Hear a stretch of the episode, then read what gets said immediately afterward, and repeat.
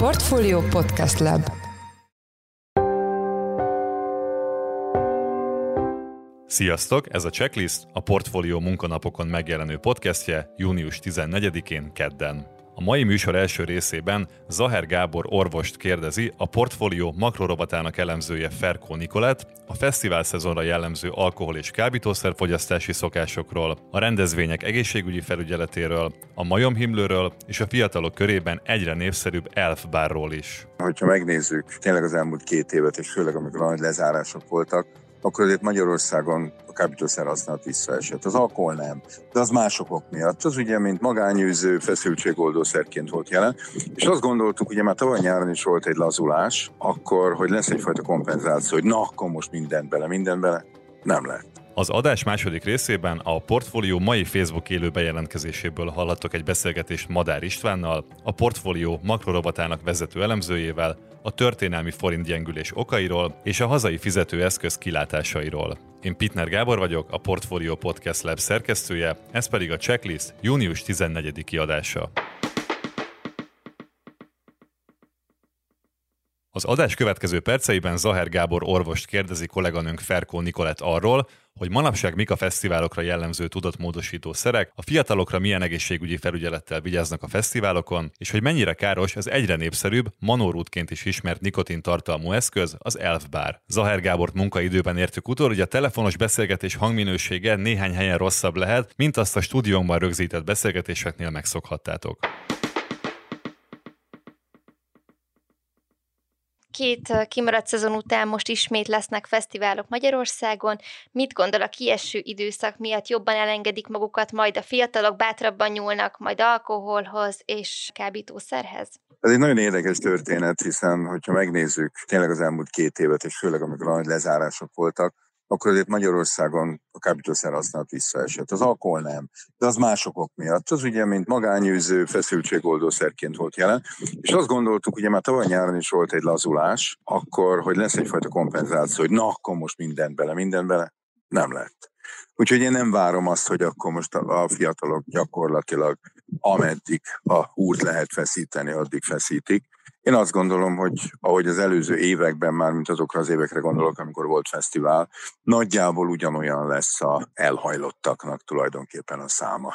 Úgyhogy nem várok itt csúcsokat. Egy biztos, nagyon jó, hogy lesznek fesztiválok, nagyon jó, hogy, hogy van a fiataloknak programjuk. Ha megnézi, akkor, akkor nagyon jó a line is, ugye a felhozata tényleg nagyon nívós, mindenki ízlésének megfelelő énekesek, zenekarok jönnek el Magyarországra, és ez jó, hogy ebből a szempontból azért most már egész közel tudtunk kerülni Európához. TikTokon már hetek óta terjed az elfbár, amelyet most már a hazai sajtó is felkapott. Egyre többet nyilatkozott a témában erről, mivel egyre több fiatal választja. Elsősorban azért, mert finomnak tartják ezt, ön is többször elmondta. Mit gondol, milyen veszélyei vannak a manórudnak az egészségre nézve? Miért károsabb, mint a hagyományos cigaretta? Ezt nem mondjuk, hogy károsabb. Én azt gondolom, hogy itt magáról, erről az egész manorúdról olyan túl sokat még egyelőre nem tudunk. Egy biztos, hogy van benne nikotin, egy jelentős részükben, 2 és 5 százalék körüli nikotin sok formájában, és körülbelül, ami számolásokat eddig így végeztek, hogy egy 1500 szívásos manórút, az körülbelül olyan 30-40 szál cigarettának felel meg. És nagyon nehéz így sorrendeket felállítani. Egy biztos, hogy van egy kiindulási nullapont, ha nem dohányzik valaki. Valójában ez a legegészségesebb, hiszen minden, ami bármiféle dohányzási forma, lett légyen ez hagyományos cigaretta, lett légyen ez e-cigaretta, IQOS, manórudak, esetenként bármi egyéb, a szivar, a pipa, vízipipa, és így tovább, és így tovább, vulkános nüsszölés is, ugye, ami szintén a nikotinról szól, csak az nem füstöl. Ezek mind-mind ártalommal bírnak, viszont maguk ezekről a manorudakról, hogy pontosan mennyi és mi van benne, és ezeknek milyen tüdőkárosító hatásuk van. Ezekről még olyan túl sokat nem tudunk. Részben gyakorlati tapasztalat sincsen, hiszen néhány hónapja jelentek meg ezek a monorudak ugye az online világban, és használják a fiatalok. Egy biztos, hogy egyre népszerűbb. Ugyanakkor egy nagyon-nagyon fontos mondatosokba kell dobnunk, hiszen egy hagyományos cigaretta elszívását követően büdös lesz az illető. és ez tény és való. Most a Manorudra ez nem érvényes. És tényleg egy jó ér volt eddig a büdösség, és egy tinédzser, egy kamasz, egy fiatal felnőtt nem akar büdös lenni, amikor rálehel a barátnőjére, barátjára. Nem ér, ne, ne legyen az, hogy a hajából árad a fügyszak, viszont itt a Manorudaknál Sajnos ez a mondat, ez, ez, ez elveszett. És még nincs olyan, amit mondjunk. Igen, el lehet mondani a, a nikotin, mint addiktív szer, hiszen az az egyik legkomolyabb addikciót okozó szer, ugyebár az életünkben, de igazándiból akár toxikológia, vagy akár egyéb más egészségkárosítás szempontjából még olyan túl sokat ezekről a manorodakról nem tudunk. Viszont a népszerűségük az hihetetlen módon megy előre miért okoz az rendkívüli függőséget a fiataloknál, és azt el tudnám mondani, hogy a nikotinnak milyen mellékhatásai vannak? Hát Magyarországon a, a dohányzás ez egy elég népszerű dolog, 2,2-2,3 millió magyar ember dohányzik, és nagyjából 10 ezer a gyermekkorú dohányosoknak a száma. A 16 éveseknek kb. az egyharmada havonta rá, rá gyújtogat, persze van, aki többet, van, aki, van, aki kevesebbet, úgyhogy itt az utánpótlás terős az jól működik. És önmagában a nikotinnak van egyfajta serkentő hatása. És ugye ez könnyen addikciót okoz. Nagyon nagy az úgynevezett hozzászokási potenciál, az addikciós potenciálja ugye ennek a vegyületnek, és aki már rákattant, magyarán, aki dohányzik, az pontosan tudja, hogy a leszokás az nem egy egyszerű dolog. Ezt abba kell hagyni. Pont letenni, és igen, lesznek elvonási tünetek, az illető feszült lesz, ingerült lesz, és ez nem jó, mert ez egy cigaretta rágyújtásával ez tulajdonképpen keresztbe verhető. Lenne, hogy egy dohányterméknek a fogyasztásával ez keresztbe verhető lenne, de hát mag szertartásként is ugye maga a kávéhoz való cigarettázás, és így tovább. Ez azért egy rendszeresen előforduló történet, és hiába ugye a nem dohányzás, és nem lehet dohányozni irodaházakba itt ott, ott azért látjuk azt télen-nyáron, hogy azért a, a dohányosok egyik kezükben kávéval, a másik kezükben cigarettával ott állnak a bejárat mellett a dohányzások kijelölt helyen, lehessen akár plusz 40 fok, vagy akár mínusz 15 fok, akkor is ott lesznek. Mert a függőség az egy baromi komoly drive, az egy nagyon komoly úr az ember életében. Egyébként én azt is olvastam erről, hogy sokak pont le akarnak szokni a dohányzás, és azért gondolják, hogy az elbár az egy jó alternatíva lehet. Nem gondolnám, hogy egy jó alternatíva lehet, mert ugyanúgy nikotin tartalmaz, csak tényleg annyiban lehet jó hogy nem, nem büdös. És azért, hogyha ha bemegyünk egy olyan lakásba, ahol mondjuk dohányoznak, és hiába van ott a legnagyobb tisztaság és rend, azért a bútorokba, szőnyegbe, függönyökbe azért szinte ki, kiölhetetlenül ott van tulajdonképpen a nikotin. A cigarettának a szagja, és ez, ez tényleg egy olyan dolog, ami a manúrudak szívásakor nem jelentkezik. Ami azért előnyére válik ugyebár ennek a dolognak. Én alternatívaként nem látnám. A dohányzom történetre az alternatíva az egészség szempontjából a nem dohányzom című választás. Úgyhogy itt, a, ha valaki mondjuk ezeket a manórudakat választja, az nem biztos, hogy jó óra tesz. A partinak elengedhetetlen része egy fesztiválon az alkohol. Mit tanácsol a fesztiválozóknak, mire érdemes a melegben figyelni, milyen italt fogyasszanak, hogyan gondoskodjanak arról, hogy elkerüljék a dehidratáltságot? Először is ugye azt tudni kell, hogy az alkohol az, az értágulatot okoz elsősorban a periférián, magyarán szó a bőr-bőr alatti szöveteknek a a vérellátása nő, az fokozott izzadáshoz fog vezetni, ami pedig fokozott folyadékvesztést fog valójában okozni. Ugye ezzel mindenképpen számolni kell. Úgyhogy az alkohol arra nem jó, hogy az elveszett folyadékot pótoljuk. Értem ez alatt most nem a tömény alkoholt, mert tömény alkoholt plusz 35 fokba kint a napon ugrálva a, a koncerten inni, az gyakorlatilag a, a Kiütöm magam című történetről szól, szóval azt, azt, azt ne azt felejtsük el a tömény alkoholfogyasztását. A sör a bor, a fröccs, az az, ami ilyenkor, vagy a szelcerek, vagy egyéb más ilyen viszonylag alacsonyabb alkoholtartalmú dolgok azok, amelyek ilyenkor népszerűek ugye a fiatalok között, de én mindenképpen azt mondanám, hogy azért egy sör után egy víz mindenképpen menjen le. És hogy hogyan tudja magát megóvni? Szerintem egy nagyon egyszerű dolog, hogy tud keretrendszerekbe gondolkodni hiszen nem azért megy el egy fesztiválra, hogy aztán az egészségügyi sátorban ébredjen másnap reggel úgy, hogy már nincs meg a tornacipője, a pénztárcája, stb. stb. stb. hanem ő azért megy el, hogy jól érezze magát.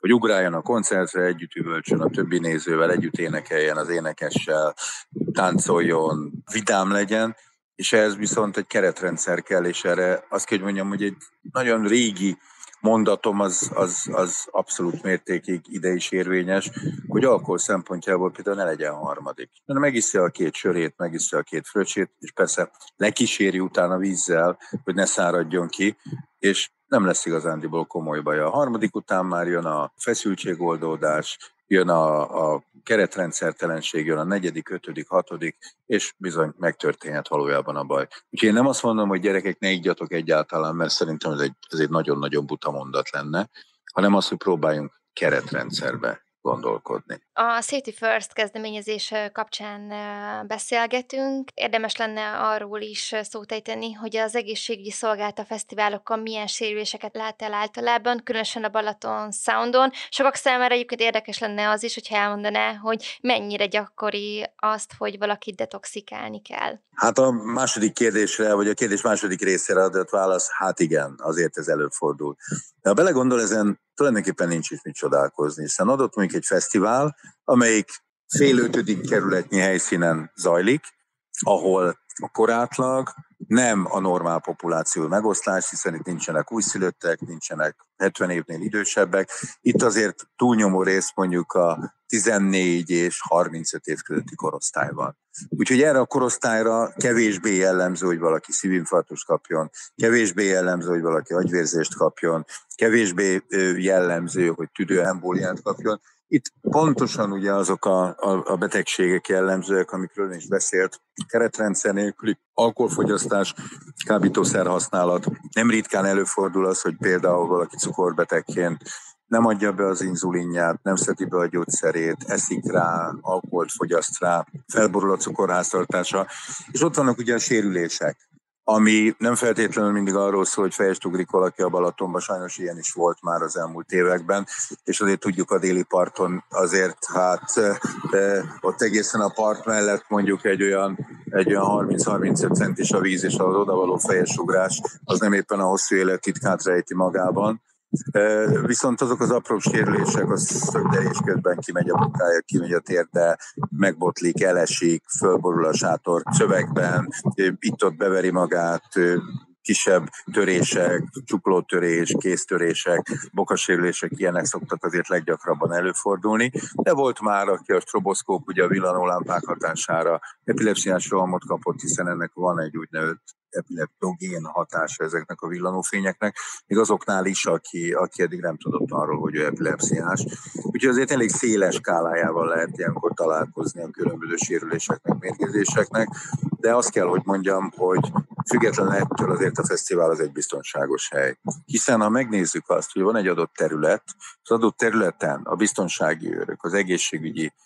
ellátók, ugye a safety first önkénteseknek a, az egy négyzetméterre eső előfordulása az elég magas. Magyarán szólva, hogyha valakivel történik valami, és itt most ne, ne csak arra gondoljon, hogy belelép mondjuk egy gödörbe véletlenül, és kimegy a bokája, hanem bármi egyéb nem találja, elveszíti, megijed, kicsit több alkoholt fogyasztott, és így tovább, és így tovább, akkor, akkor nagyon jó esély van arra, hogy őt nagyon hamar megtalálják, és nagyon hamar segítséget fog kapni. Lehet legyen az akár egy szóbeli segítségnyújtás, lehet legyen akár ez, ez egy pszichés segítségnyújtás, vagy akár egy konkrét egészségügyi vagy biztonsági feladat. Szóval ebből a szempontból én nem tartom a fesztiválokat veszélyesebb helynek. Nem beszélve arról, hogyha az a fiatalember lemegy, és a fesztiválon lerészegedik, ő valószínűleg ugyanúgy lerészegedne azon a hétvégén, azon a napon, mondjuk egy koncerten, ami nem ott van, hanem mondjuk az ő lakhelye környékén, észak-kelet-dél, nyugat-Magyarországon. Viszont ő onnan most eljött, és ugye ilyenkor egy helyre koncentrálódnak a fiatalok, ami ebből a szempontból, hát természetesen egyfajta rizikót is jelent, de én mindig azt szoktam mondani, hogy a szülőknek, amikor arról beszélnek, hogy akkor most, akkor most fesztivál, meg jaj, hogy ilyen veszélyes, olyan veszélyes, miért nem jönnek le? Nem nézik meg, hogy ez milyen, és nem most egy délelőtti tárlatvezetésről van szó természetesen, hanem azért, hogyha megnézik mondjuk, mondjuk egy fesztiválnak a line akkor azért csak maguk is találnak olyan zenekart, akit ismernek, akit szeretnek, akinek ismerik a számait, jöjjenek el, és tényleg saját két szemükkel győződjenek meg róla, hogy ez milyen. Biztos, hogy fognak látni olyan dolgokat, amire azt mondják, hogy Jézus Mária című történet, de azért nem ez a nagy átlag. Az átlag azért tök normálisan, egész egyszerűen jól érzi magát, mert fiatal, mert örül, hogy vannak fesztiválok, és örül, hogy egy kicsit elengedheti magát. Nem célunk senkit seriogatni, de azt meg tudná osztani, hogy hogyan zajlik a detoxikálás, és mennyibe kerül? Hát a detoxikálás kezdem a végéről, az ingyenes, ez uh, ugye TB kártyája van, mint mindenkinek, ha bár itt a fesztiválokon nem szoktuk elkérni a TB kártyáját az illetőnek, ugye csak az adatait szoktuk valójában fölélni. Megmondom önnek őszintén, hogy semmi csoda ebben a dologban nincs, az esetek 85-90 százalékában egy ittas ember az magától is kiózanodik. Úgy nagyjából a véralkohol szintünk 0,15 ezrelékkel csökken óránként. Ebből majd nem is lehet számolni, hogy körülbelül mikorra józanodik ki valaki. Természetesen, hogyha valaki a paré részek kategóriába tartozik, akkor ott azért folyadékpótlásra, a vércukorháztartásra való odafigyelésre figyelni kell, és ugye még nagyon lényeges dolog ilyenkor, hogy azért a, az ittas állapot az elfedheti a sérüléseket. Az ittasnak a fájdalomtűrő képessége az kicsit más lesz, mint hogyha ő mondjuk józan állapotban lenne. Úgyhogy ilyenkor a betegvizsgálat is azért nagyon-nagyon fontos, hogy, hogy találunk ugye az illetőnél. De mondom, itt semmiféle ilyen, ilyen csoda nincsen. Amire még vigyázni kell, ugye itt főleg a gyerekeknél, itt a, ott is persze előfordul egy-egy ittas, hogy ott a vércukorháztartás az nagyon labilisabb, sokkal labilisabb, mint mondjuk egy kamasznál vagy egy fiatal felnőttnél. Úgyhogy nagyon fontos monitorizálni a betegnek a vércukor szintjét, mert egy alacsony vércukorszint tartósan fennállva az azért agykárosodáshoz is vezethet. Szóval ebben nincsen semmi ilyen, ilyen, ilyen spéci, meg ilyen misztifikált dolog. Mondom, a betegek nagyon-nagyon nagy százaléka mindenféle orvosi beavatkozás nélkül spontán is ki fog józanodni. Ja, és hát utána ott lesz a jó kis másnaposság. A koronavírus mellett terjed a majomhimlő, kell ezektől a most a fesztiválozóknak tartania, mennyire biztonságosak a tömegrendezvények ebből a szempontból? Jelenleg pánikra semmi ok a majomhimlővel kapcsolatban. Ugye a Covid jelentős módon visszaszorulóban van. Nem azt mondom, hogy nincsen. Látjuk, halljuk ugye itt a heti jelentésekben, hogy azért 1500 körüli beteget regisztrálnak. Szerencsére ugye a halálos áldozatok száma az most már nagyon-nagyon lecsökkent napi két-három halálos áldozatot maga után. Én úgy gondolom, hogy ez a nyár, ez biztonságba fog eltelni már, amiért a különböző járványokat illeti.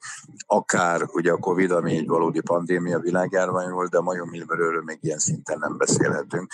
Úgyhogy nem, nem kell, hogy ezen spilázzanak az emberek, hogy jaj, mi lesz, mi lesz, hogy akkor most majom millió meg Covid. Elképzelhető az, hogy valaki ott megbetegszik, de ugye ma az az Omikron variáns, ami például jelen van Magyarországon is, szerencsére a fiataloknál nem nagyon okos súlyos betegséget. Úgyhogy pánikra semmi ok. A nyarunk békében fog telni, jó esély van rá. Nagyon szépen köszönöm a segítségét. Kedves segítségére. Most pedig a portfólió mai Facebook élő beszélgetéséből hallhattok egy részletet, amiben Madár István, a portfólió makrorobotának vezető elemzője beszél a tegnapi történelmi forint gyengülés okairól, a kormány várható intézkedéseiről és a hazai fizetőeszköz kilátásairól. Sziasztok, köszöntünk mindenkit innen a Portfólió stúdiójából élőben. Jelentkezünk, és a témánk mi más lehetne, mint a forint, aminek árfolyama tegnap történelmi mélypontra került az euróval szemben, és átlépte a 400-as határt. Én Pitner Gábor vagyok, és köszöntöm beszélgető társamat, a portfólió vezető elemzőit, Madár Istvánt, a makrorovatunkból. Szia István! Szia! Ugye először március elején az orosz-ukrán háború kitörésekor kerültünk közel a 400-as árfolyamhoz, akkor a piaci pánik és az eladási hullám volt a mögötte sok. A tegnapi gyengülést azt tudjuk valamilyen konkrét eseményhez kötni, vagy milyen gazdasági folyamatok vezettek ide? Hát konkrétan a tegnapi nagy gyengülés, illetve az már nem is kellett olyan nagyon nagynak lennie, de minden esetre a, a tegnapi 400-as árfolyam egy elég jól meghatározható jelenséghez kötődik, nevezetesen ahhoz, hogy előtte levő héten pénteken az Egyesült Államokban kijött egy olyan inflációs adat, ami meglepően magas volt. És ez az inflációs adat azért volt fontos, mert a befektetők egy nagyon komoly jelnek gondolták azt, hogy az adat ez megerősíti azt a képet, hogy az infláció az Egyesült Államokban elkezd majd csökkenni, és ezért nem kell egy olyan erős jegybanki politikát, kamatemeléseket alkalmaznia a Fednek, amitől recesszióba kell dönteni a gazdaságot ahhoz, hogy végre eltűnjön ez az infláció a, a világból. És mivel az infláció kellemetlenül magas lett, ezért megerősödött az a fajta alternatív nézet, hogy bizony-bizony itt egy olyan tartós problémát jelent az infláció, ami egyébként bizony a kamatok további meredek emelkedésével kell, hogy járjanak, és ezáltal tulajdonképpen a gazdaságot egy erős fékező hatás fogja érni, és akár az Egyesült Államokban is most már a felmérések szerint ilyen 70%-os valószínűséget áraznak annak, hogy recesszió lesz. Ugye ez a fajta globális kockázatkerülő hangulat, ami ettől eluralkodott, ez nyilván a feltörekvő piacok devizáit nem, nem érinti jól, ilyenkor mindenki szeret fedezékbe menekülni, és nem, nem annyira kockázatos eszközökbe tartani a pénzét, és ez Ilyenkor bizony a forint amúgy is gyengélkedő árfolyamát még jobban megütötte, és ezért volt az, hogy a dollárral szemben is egyébként 380 fölötti árfolyammal, illetve az euróval szemben is 400 fölötti árfolyammal új történelmi mélypontos süllyedt a forint. Azt azért érdemes hozzátenni, hogy ez egy kicsit messzebbről szkópolva azért azt jelenti, hogy az idén, vagy a, az orosz-ukrán háború kitörésétől számítva is azért a forint egy masszív gyengülőtrendben van, ráadásul ez a gyengülőtrend ez erőteljesebben gyengül, mint mondjuk a lengyel zlotja, ami a tipikus devizapárunk, amivel mindig összeszoktuk magunkat mérni. Tehát azért van egyéb probléma is. Ráadásul, hogy ez a 400-as euró azért alapvetően egy olyan pályát ír le, hogy itt majdnem másfél évtizede gyakorlatilag egy folyamatos, tartós forint gyengülő tendenciánk van, és ez sajnos úgy tűnik, hogy nem, nem, nem szűnt meg, vagy nem, nem ért véget az idén sem, és ez a 400-as euró, ez bizony egy új lélektani határ. István, ha körülnézünk a régióban, és már említetted a lengyel zlotyit, és itt a szomszédságunkat nézzük, a nem eurót használó országok között, akkor hasonló folyamatokat látunk, mint nálunk, vagy, vagy mi vagyunk extrém helyzetben jelenleg? Hát az árfolyam mozgást illetően azt azért megállapíthatjuk, hogy különleges helyzetben vagyunk, hiszen Ugye, ha megnézzük, hogy mondjuk Lengyelország fizetőeszköze az Lotyi hogy viselkedett mondjuk a háború óta, és mondjuk hogy viselkedett a cseh korona, Ugye ezekkel szoktak leginkább összevetni minket, különösen az Lotyival, a korona so, sokkal stabilabb eleve is, de akkor azt láthatjuk, hogy mondjuk a háború kezdete óta máig bezárólag mondjuk a Zlotyi az gyengült 1-2 százalékot, a korona erősödött 1-2 százalékot, a forint meg gyengült 8-10 százalékot, attól függ, hogy honnan indítjuk a, pontosan a megfigyelésünket. Ugye ez a mérték, ez azért elég meglepő lehet, hogyha azt gondoljuk, hogy az orosz-ukrán háború azért valószínűleg egy erősebb kitettséget jelent Lengyelország számára, nagyobb határszakasz, jobban involválódtak az egészbe kommunikációsan is, fölvállalták a konfliktust tulajdonképpen verbálisan az oroszokkal, és Innentől kezdve mondhatnánk azt, hogy talán ők sérülékenyebbek egy ilyen geopolitikai konfliktusra, mint Magyarország, és úgy tűnik, hogy nem. Ennek több oka van. Az egyik egyébként pont az, hogy Lengyelország az egyik ilyen közös pontja Magyarországnak, hogy egy folyamatosan mennek a jogállamisági viták, és megy az a vita, hogy elég demokratikus berendezkedésű a két ország, és ezért jogosultak-e mondjuk az uniós támogatásokra. És az uniós támogatás az jelen pillanatban nagyon fontos, hiszen egyrészt devizaforrást jelent egy országnak, másrészt beruházási forrást jelent az országnak. Mivel Magyarország egyensúlyi pozíciói eléggé meginoktak az elmúlt években, ezért mind a kettő ez egy nagyon fontos, vagy azt mondanám, nem azt mondom, hogy létfontosságú, de egy, egy alapvető game changer abban a kérdésben, hogy lesz uniós támogatásunk, vagy nem.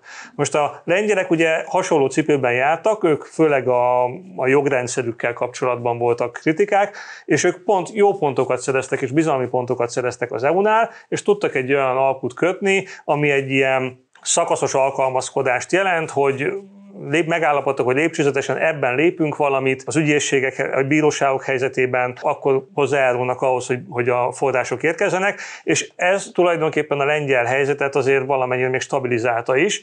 Magyarország viszont pont abban a helyzetben van, hogy szemlátomást az, Euró- az Európai Parlament is nagyon ellenséges velünk, még az Európai Tanácson sem lehet érezni a jó indulatot. A bizottság próbál pragmatikusabban közelíteni a kérdéshez, de összességében úgy tűnik, hogy azért még a megállapodás nem holnap vagy holnap után fog bekövetkezni bekövetkezni, és ezért folyamatosan ott a kérdés, hogy lesz-e elég forrásunk Európai Unióból, lesz-e tartós forrásvesztésünk, és ez mit hoz mondjuk a magyar devizaellátottságra, és mit hoz a magyar beruházásokra. És ez, ez a különbség azért részben megmagyarázza azt, hogy, hogy mi a probléma. A másik meg, amit említettem is, hogy, hogy azért Magyarországon a külső egyensúly nagyon fölborult, ennek részben oka a maga a nagy energiafüggőségünk, ami nem nagyon sikerült csökkenteni az elmúlt egy-két évtizedben, ezért ugye az energiára emelkedése brutálisan szétveri a folyófizetési mérlegünket, másrészt ugye volt egy durva választási kiköltekezés, ami pedig ugye tovább növeli az import igényét a magyar gazdaságnak, és ez a kettő összességében azt jelenti, hogy a külső egyensúlyunk elromlott, az inflációra plusz motorok tevődtek rá azáltal, hogy nem csak az energia, hanem a belső lakossági fogyasztás, vagy a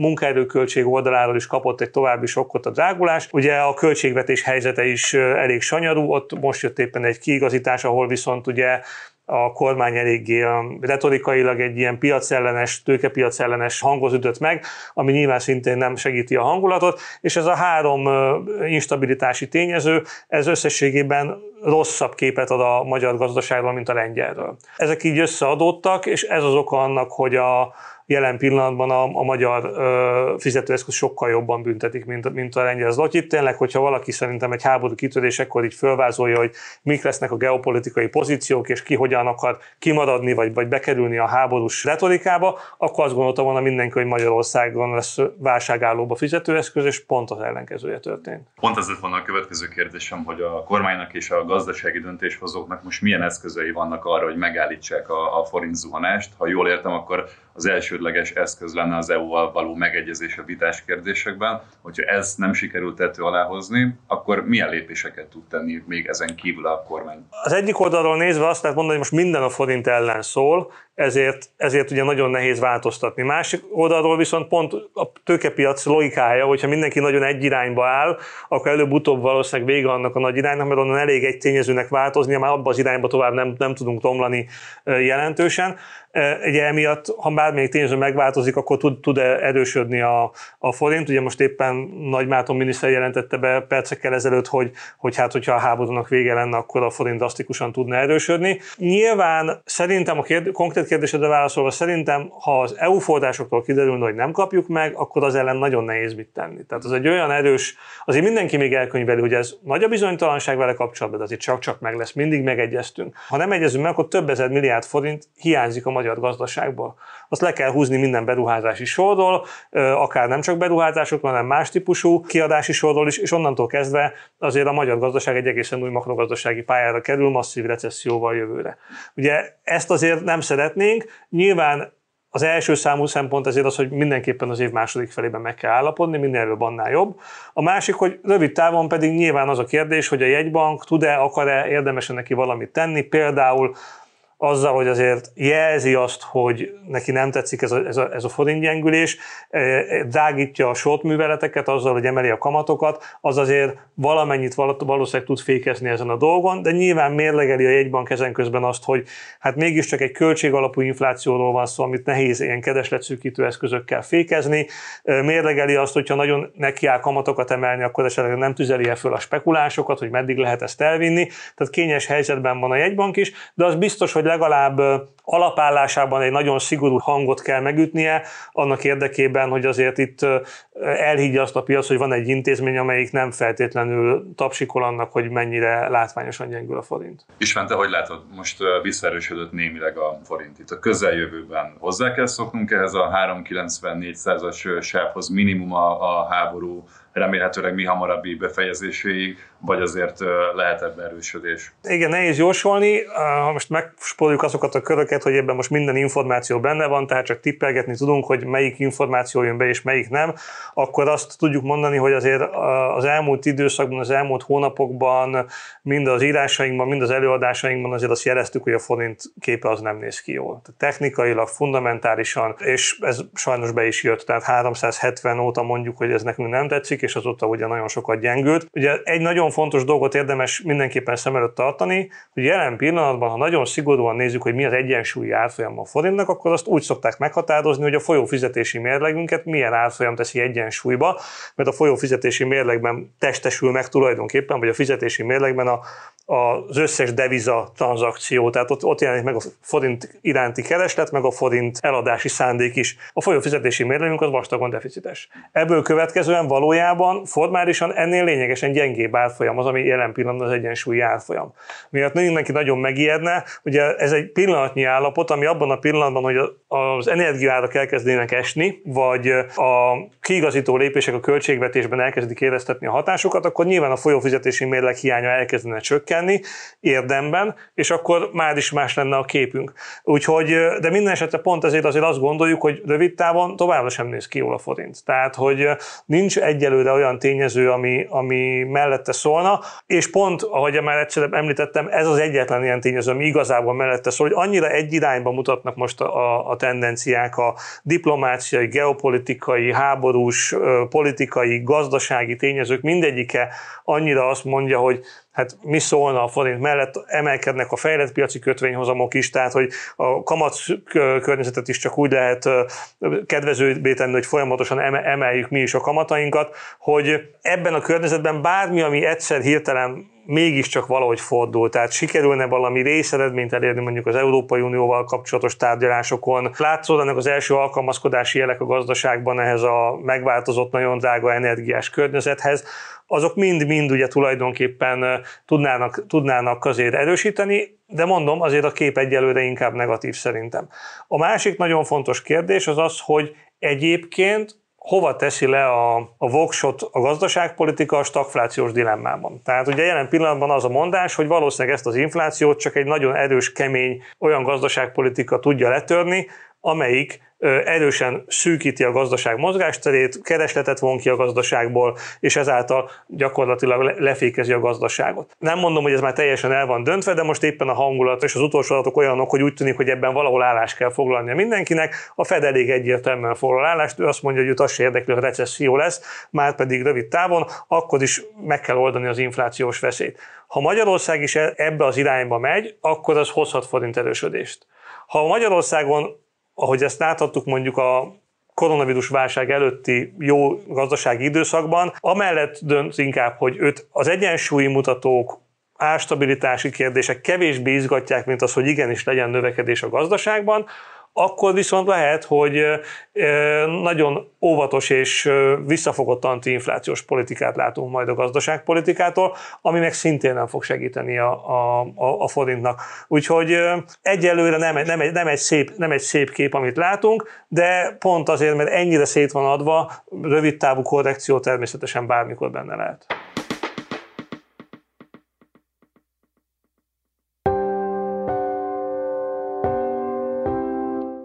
Ez volt már a Checklist, a Portfólió munkanapokon megjelenő podcastje. Ha tetszett, iratkozz fel podcast csatornánkra valamelyik nagy podcast felületen, például a Spotify-on, az Apple Podcast-en vagy a Google Podcast-en. Ha segítenél nekünk abban, hogy minél több hallgatóhoz eljussunk, akkor arra kérünk, hogy értékelj minket azon a platformon, ahol követsz minket. A mai adás elkészítésében részt vett Gombkötő Emma és Bánhidi Bálint, a szerkesztő pedig én, Pitner Gábor voltam. Új adással holnap 5 óra körül jelentkezünk, addig is szép napot, sziasztok! Thank you.